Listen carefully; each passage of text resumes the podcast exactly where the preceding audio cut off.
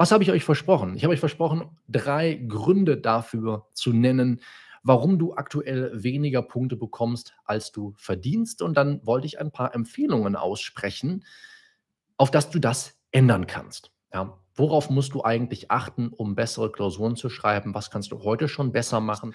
Ich weiß nämlich selber, wie frustrierend es ist, wenn man ständig weniger Punkte bekommt, als man gerne hätte. Und auch das Gefühl hat, einfach nie alles zu zeigen, was man kann. Oft ist es so, dass man denkt, oh, ich hätte noch viel mehr gewusst zu dem Thema, aber es gab irgendwie keine Möglichkeiten, das Wissen abzuladen. Und häufig genug sind es eben nur eins, zwei Handgriffe, ein, zwei Stellschrauben, an denen du drehen musst, auf dass das Ganze deutlich einfacher wird und du automatisch bessere Klausuren schreibst. Wenn du bessere Klausuren schreiben willst, vor allem, da werden wir heute drüber sprechen, unter anderem besser argumentieren, kann ich dir meine zehn Gebote eines erfolgreichen Jurastudiums ans Herz legen, die du vielleicht noch nicht kennst, wenn du noch nicht so lange hier auf dem Kanal unterwegs bist. Das sind meine zehn besten Taktiken für ein erfolgreicheres Jurastudium. Und insbesondere sollte das ermöglichen, dass du weniger auswendig lernen musst. Und vor allem beim Auswendiglernen fallen einem immer Prüfungsschemata und Meinungsstreits ein. Dazu würde ich gerne auf Wiedersehen oder gar nicht mal auf Wiedersehen, sondern auf Nimmerwiedersehen sagen und dir vor allem in diesen acht bis neun Seiten PDF, die du gratis herunterladen kannst, einfach die besten Tipps geben, auf dass du das in Zukunft nicht mehr machen musst. Also kommen wir zu den drei Gründen dafür, warum deine Klausurergebnisse noch nicht das widerspiegeln, was du gerne unten drunter stehen hättest. Da es mit dem Gendern bei Korrektoren und Korrektorinnen etwas umständlich ist, habe ich mich heute dazu entschieden, nur die weibliche Form zu benutzen. Alle diejenigen, die sich jetzt diskriminiert fühlen, weil sie Männer sind und auch korrigieren, die sollen natürlich wissen, hey, ihr seid auch gemeint. Aber das muss ich euch sicherlich nicht sagen. Der erste Grund dafür, warum du nicht die Punkte von ihr bekommst, die du gerne hättest von deiner Korrektorin, liegt darin, dass du ihr schlicht nicht das erzählst, was sie hören will. Das wird dich relativ wenig überraschen. Denn das ist ja meistens der Punkt dafür, warum wir im Endeffekt nicht so gute Noten in Klausuren erhalten. Oder warum wir eben dann im Feedback zu lesen bekommen, ja, Sie haben ja hier auch die richtigen Anspruchsgrundlagen nicht angesprochen oder hier haben Sie dieses und jenes übersehen. Ja? Also nicht das zu erzählen, was sie hören will, deine Korrektorin, ist einmal der größte Punkt dafür, warum die Klausuren nicht so super werden, wie sie sein können. Aber lass uns natürlich darüber reden, weil wenn ich dir das jetzt einfach so sage, wird dir das wenig helfen. Das der häufigste Fehler, den ich in dem Sinne sehe, und damit meine ich jetzt nicht rechtlichen Fehler, sondern Fehler, den man in einer Klausuranalyse machen kann, ist es, eben nicht genau darauf zu achten, welche Rechtsfragen im Sachverhalt eigentlich aufgeworfen werden. Und wenn man sie erkennt, dann werden sie häufig unzureichend beantwortet. Du kannst dir das so vorstellen. Eine Rechtsfrage im Sachverhalt ist aufgeworfen, wenn im Sachverhalt irgendeine Angabe dafür gegeben ist und du quasi dann dazu passend eine Deutungshypothese aufstellst. Klingt, klingt komplizierter, als es eigentlich ist. Links oder du hast eine Tabelle, links schreibst du das rein, was im Sachverhalt steht. Du musst den Sachverhalt nicht abschreiben, aber du greifst die Stichwörter aus dem Sachverhalt raus, die rechtlichen Gehalt haben. Und rechts schreibst du dir die Norm im besten Fall, das Tatbestandsmerkmal, das Begriffsmerkmal innerhalb des Tatbestandsmerkmals und natürlich eben der Prüfungsschritt, wo gehört das eigentlich hin? Das schreibst du dir dort auf. Das sind aufgeworfene Rechtsfragen. Simpelstes Beispiel ist, jemand beruft sich auf Verjährung. Das ist also dann die Beantwortung der Rechtsfrage, wenn du in der Klausur hergehst und sagst, dazu schreibe ich jetzt was. Ich komme jetzt zur Durchsetzbarkeit des Anspruchs und dann lasse ich da mich ein bisschen zu aus. Im Sachverhalt sagt jemand, hey, du hast viel zu lang gewartet, um von mir das Geld zu verlangen. Das wäre so ein typischer Fall, wo man sagen würde, ach, wie viele Jahre sind denn vergangen? Ist es vielleicht eine aufgeworfene Rechtsfrage im Sinne der Frage, ob hier der Anspruch bereits verjährt ist? Und diese Fragen werden entweder gar nicht beantwortet oder unzureichend. Du musst dir das so vorstellen. Alles, was im Sachverhalt als Rechtsfrage aufgeworfen wird, sollst du auch beantworten. Alles, was im Sachverhalt steht, soll auch in deiner Musterlösung, in der Lösung, die du anfertigst, sollte ich sagen, dann auch Einzug finden. Ja? Also alles, was im Sachverhalt steht, muss irgendwie verwertet werden von dir. Ja? Das weißt du wahrscheinlich auch. Die Frage ist, ob du es machst. Und hier würde ich einfach mal sagen, selbst wenn du nicht genau weißt, wohin damit, mach es trotzdem. Geh meinetwegen den oder nimm den Fehler, den du dabei machst, in Kauf. Ist immer noch deutlich besser, als wenn du es einfach außen vor lässt und sagst, ich weiß nicht, was das zu bedeuten hat. Und dann schreibe ich lieber gar nichts dazu. Denn das Witzige ist, da haben wir auch schon mal bei einem YouTube Live vor einigen Wochen hier drüber gesprochen, jedes Mal, wenn du sowas liest, und du sagst, ich weiß nicht, wohin damit, kannst du fast schon sicher sein, dass andere es auch nicht wissen, dass es eine schwierige Frage ist und deswegen eine Rechtsfrage, die auch beantwortet werden soll, wo man eben vielleicht etwas auch mal dogmatisch einordnen muss. Ja? Wo man einfach sich mal fragen muss, okay, unter welche Norm gehört das denn eigentlich? Welcher Norm kann ich das denn eigentlich zuordnen? Das ist so, so wichtig, sich da ein bisschen was zuzutrauen, ein bisschen mehr Vertrauen in seine Fähigkeiten zu haben, ein bisschen mehr Mut und den Fehler, wie gesagt, auch mal in Kauf zu nehmen und trotzdem was dazu zu schreiben. Ja, ganz, ganz wichtig. Und das Zweite ist, warum du deiner Korrektorin vielleicht nicht erzählst, was sie hören willst, ja, dass du einfach redundant schreibst. Ja, du führst Überflüssiges aus oder im schlimmsten Fall, das ist dann so als den Begriff auch bekannt geworden, du prostituierst dein Wissen oder dich mit deinem Wissen. So, das ist so ein bisschen das, was ich im Intro angesprochen habe. Du erzählst erstmal eine ganze Menge ja, zu dem, was du glaubst, was hier für die Klausur relevant sein könnte, aber es ist im Sachverhalt gar nicht aufgeworfen. Ja, du erzählst jetzt mega viel zur Abgrenzung von raubräubischer Erpressung, aber der Streit ist überhaupt im Sachverhalt nicht relevant, ja. Oder es war eigentlich ja kein Raub zu prüfen, da hat jemand zwar Gewalt angewandt, aber das passte hinten und vorne gar nicht mit dem Finalzusammenhang zusammen oder was weiß ich. So, und du lädst trotzdem, weil du siehst, ah, oh, raubräubische Erpressung, hier ist alles, was ich dazu weiß. So funktioniert das nicht, ja. Keine redundanten Ausführungen. Damit erzählst du deiner Korrektorin eben auch nicht, was sie hören will. Ja? Wenn du einfach alles erst einmal ablädst, wirst du das Problem haben, dass du keine Zeit mehr hast, um wirklich auf die wichtigen Punkte in deinem Gutachten einzugehen. Und deswegen da einfach ein bisschen sparsamer sein. Sich nicht zu fragen, was weiß ich hierzu, sondern was ist tatsächlich im Sachverhalt aufgeworfen. Macht in der Klausur schon einen riesen Unterschied.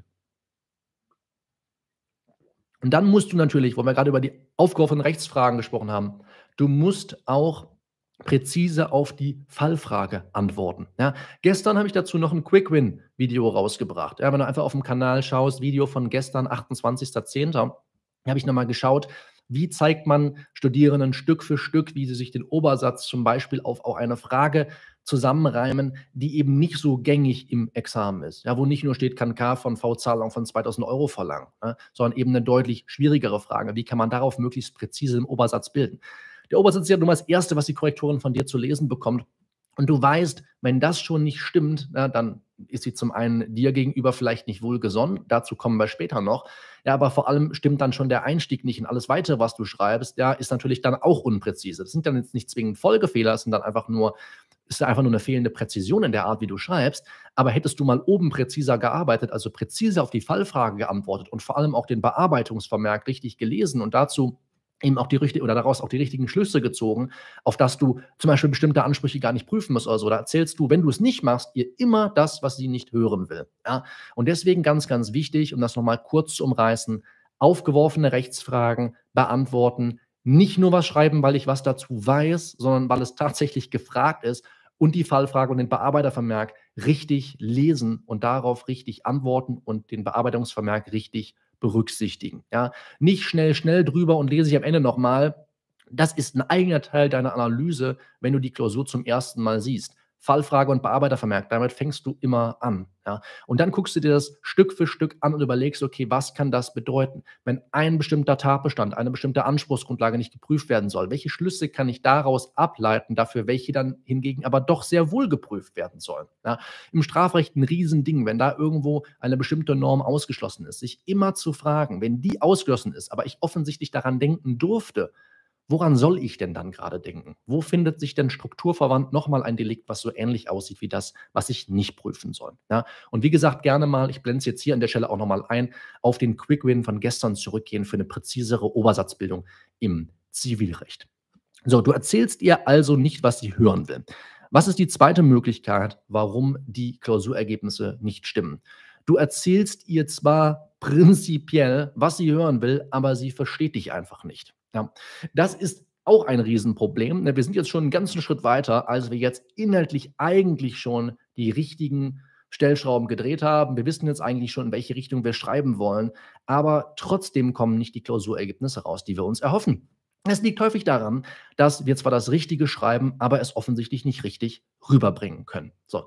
Und deswegen ist für mich einer von elf oder zwölf, ich müsste sie jetzt tatsächlich zählen, einer von zwölf oder elf Bereichen, die in deinem Jurastudium, deinem Referendariat später auch deine Noten ausmachen, ist einer dieser Bereiche ganz gezielt Gedankenführung, Rhetorik und Kommunikationsfähigkeit. Das ist etwas, was du trainieren musst, ja, deine Gedanken möglichst präzise auf den Punkt zu bringen. Ja, da sind wir wieder beim Stichwort Präzision.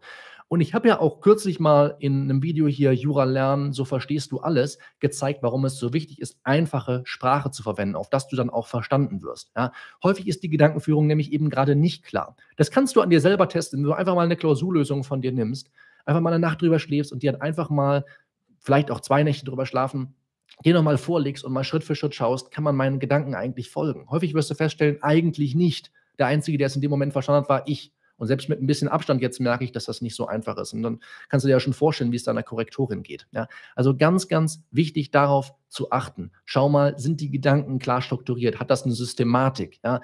Weil das wird allein, wenn du das irgendwie hinbekommst, deine Gedanken besser zu ordnen, ja, und das können ganz, ganz wenige. Da wirst du dich automatisch schon mal abheben von anderen. Ja? Wenn du das mal hinbekommst, wirst du automatisch merken, dass deine Klausuren besser werden. Dann kannst du den ganzen Kram, den ich heute sonst noch vergesse, äh, den ich ganz heute noch sage, kannst du dann vergessen, solange du das einfach allein berücksichtigst. Das kannst du auch schon im Alltagssprech, im Alltagsaustausch mit anderen mal überprüfen.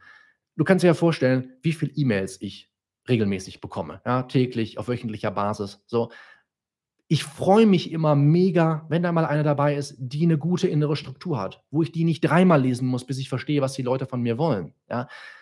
Setzt da doch einfach mal an. Es klingt jetzt hart, ich möchte niemandem zu nahe treten und manchmal tippt man ja auch einfach so und schickt dann ab.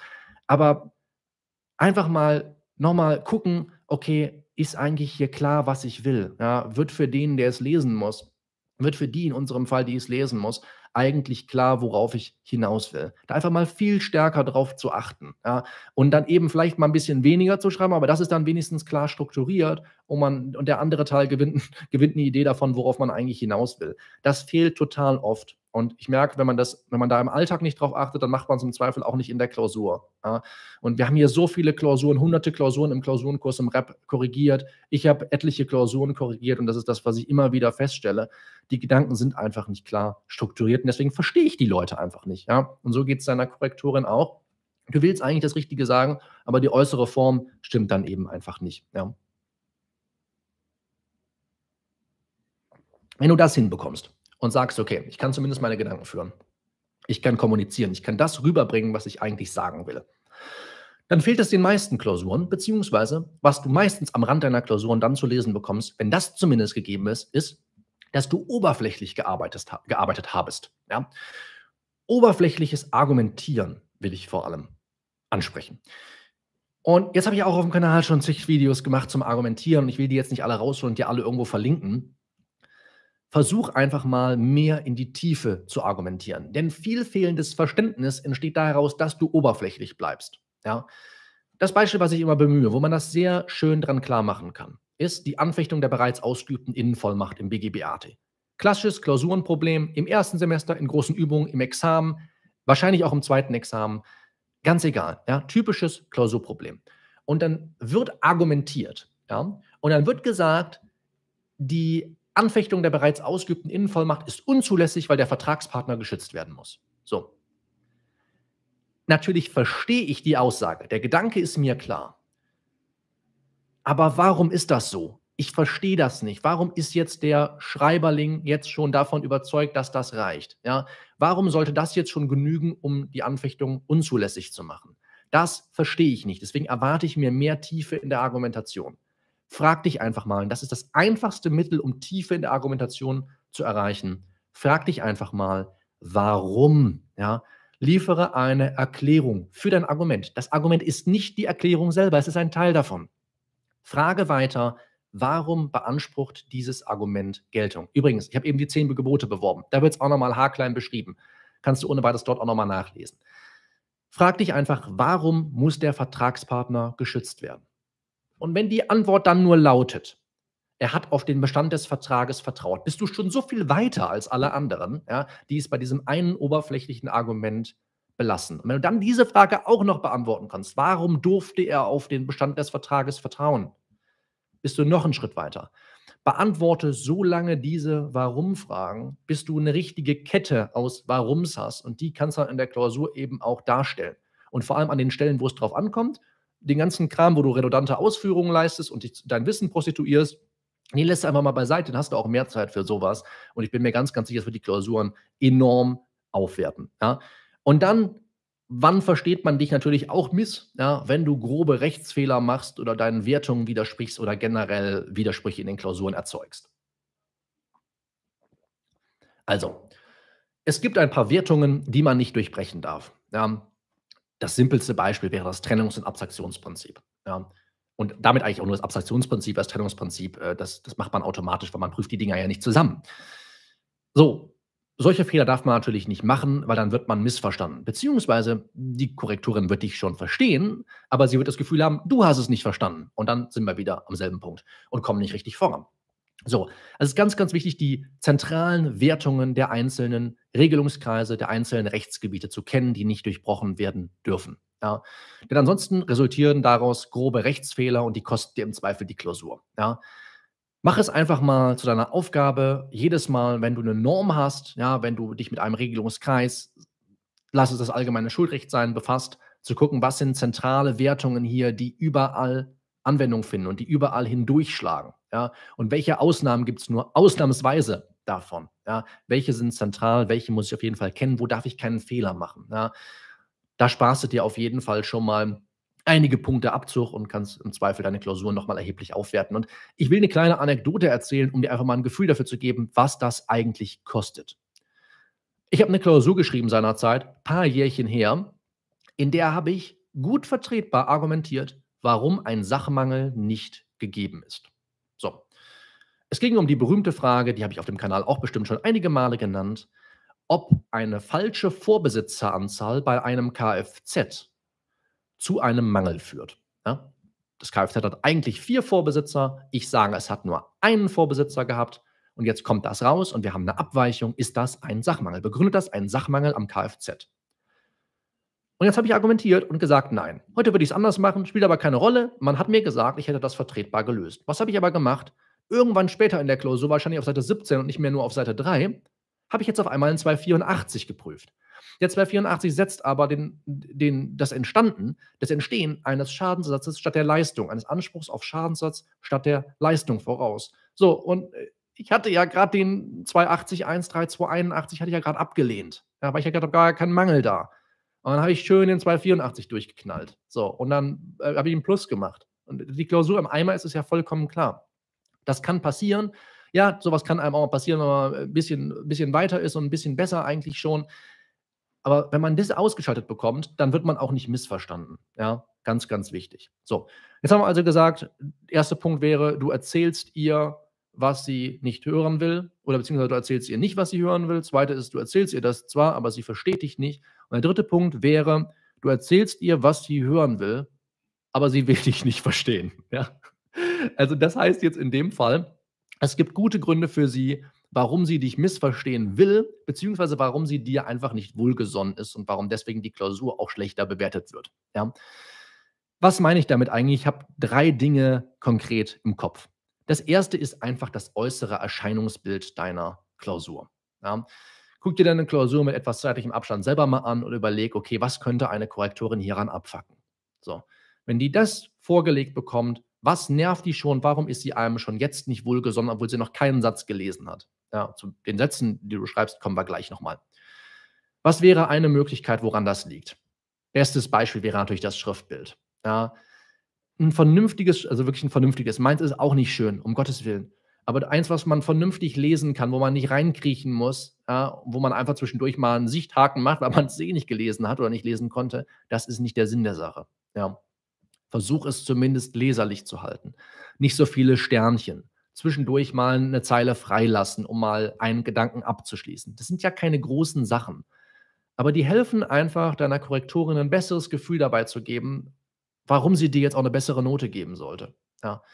Das ist genauso wie eine Konkurrenzprüfung, die ein strafrechtliches Gutachten abschließt. Ja. Wenn man am Ende noch mal kurz eine Konkurrenzprüfung macht. Das ist das Letzte, was die Korrektorin im Strafrecht liest von dir immer mit einem positiven Votum oder mit einem positiven Gefühl ins Votum wird sie geschickt. Ja, ist so, so viel wert. Ja. Äußeres Erscheinungsbild, jetzt gerade war schon so ein inhaltlicher Gedanke, kommen wir gleich nochmal drauf zurück. Dann die Frage, ist die Klausur praktisch verwertbar? Ja. Das heißt, ist sie abgeschlossen? Ja, ist alles, was du schreiben wolltest, drin? Das kann man nicht immer sicherstellen, das ist mir auch vollkommen klar.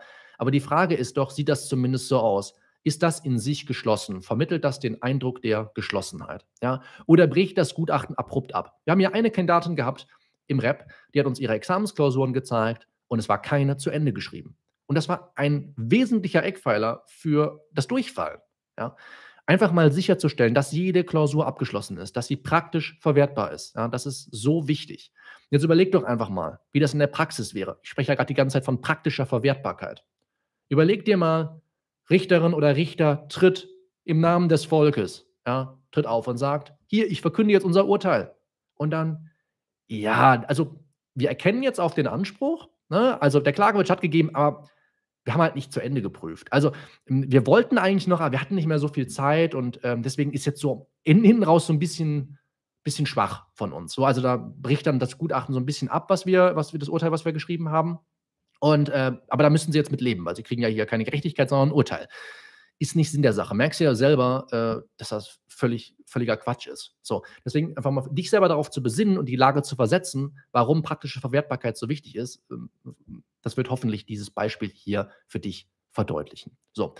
Und dann sehe ich häufig, dass eben Korrektorinnen, die nicht wohl gesonnen sind. Ich das auch, auch wenn ich mich davon frei machen will und das Ganze objektiv beurteilen, das kann man nicht, weil ein Mensch und keine Maschine das Ding korrigiert. Ja. Einfach, dass ich erkenne, dass Klausuren keinen klaren Fokus haben. Da fehlt es einfach am Schwerpunkt. Ja. Und damit meine ich jetzt natürlich auch, dass man sich drei, vier, fünf Schwerpunkte rauspickt, wo man auch ein bisschen mehr schreibt. Und alles andere wird etwas kürzer gehalten. Das ist auch was. Aber wo man auch merkt, okay, hier hat Kandidatin, Kandidat sich auf eine Rechtsfrage fokussiert und die mal wirklich auch richtig in die Tiefe behandelt. Lass es die Anfechtung der bereits ausgeübten Innenvollmacht sein, über die wir eben gesprochen haben. Deine Klausur braucht diesen Fokus. Es gibt immer eine alles entscheidende Rechtsfrage, vielleicht auch eine zweite, wo du richtig Gas geben musst. Ja? Und wenn das die Korrektorin erkennt, dass du das gemacht hast, ist sie dir automatisch eher wohlgesonnen und will dir auch eine bessere Note geben, als jemand, der einfach das ganze Ding im Gutachtenstil schreibt, wo im Endeffekt dann auch noch äh, feststeht, okay, das Ding ist nicht mal fertig geworden. Ja, das bricht irgendwann ab und die Klausur ist dann einfach nur noch mit einem kurzen Ergebnis beendet worden. Ja? Einfach mal zu schauen, wo sind die Schwerpunkte und kann nicht alles, was nicht Schwerpunkt ist, alles, was nicht auf aufgeworfene Rechtsfrage ist, Full Circle, wieder zurück zu unserem ersten Punkt, kann ich das vielleicht sogar im Feststellungsstil abhandeln und damit schnell zu Ende bringen, auf das ich Zeit habe, auch bei den wichtigen Punkten wirklich dann zu argumentieren. Fassen wir es nochmal kurz zusammen. Entweder sie, du, sie, du erzählst ihr nicht, was sie hören will, oder du erzählst ihr zwar, was sie hören will, aber sie versteht dich nicht oder beides ist gegeben, aber sie will dich nicht verstehen. Sie ist dir nicht wohlgesonnen und was kannst du dagegen unternehmen? Äußeres Erscheinungsbild praktisch verwertbar halten, klaren Fokus für deine Klausur.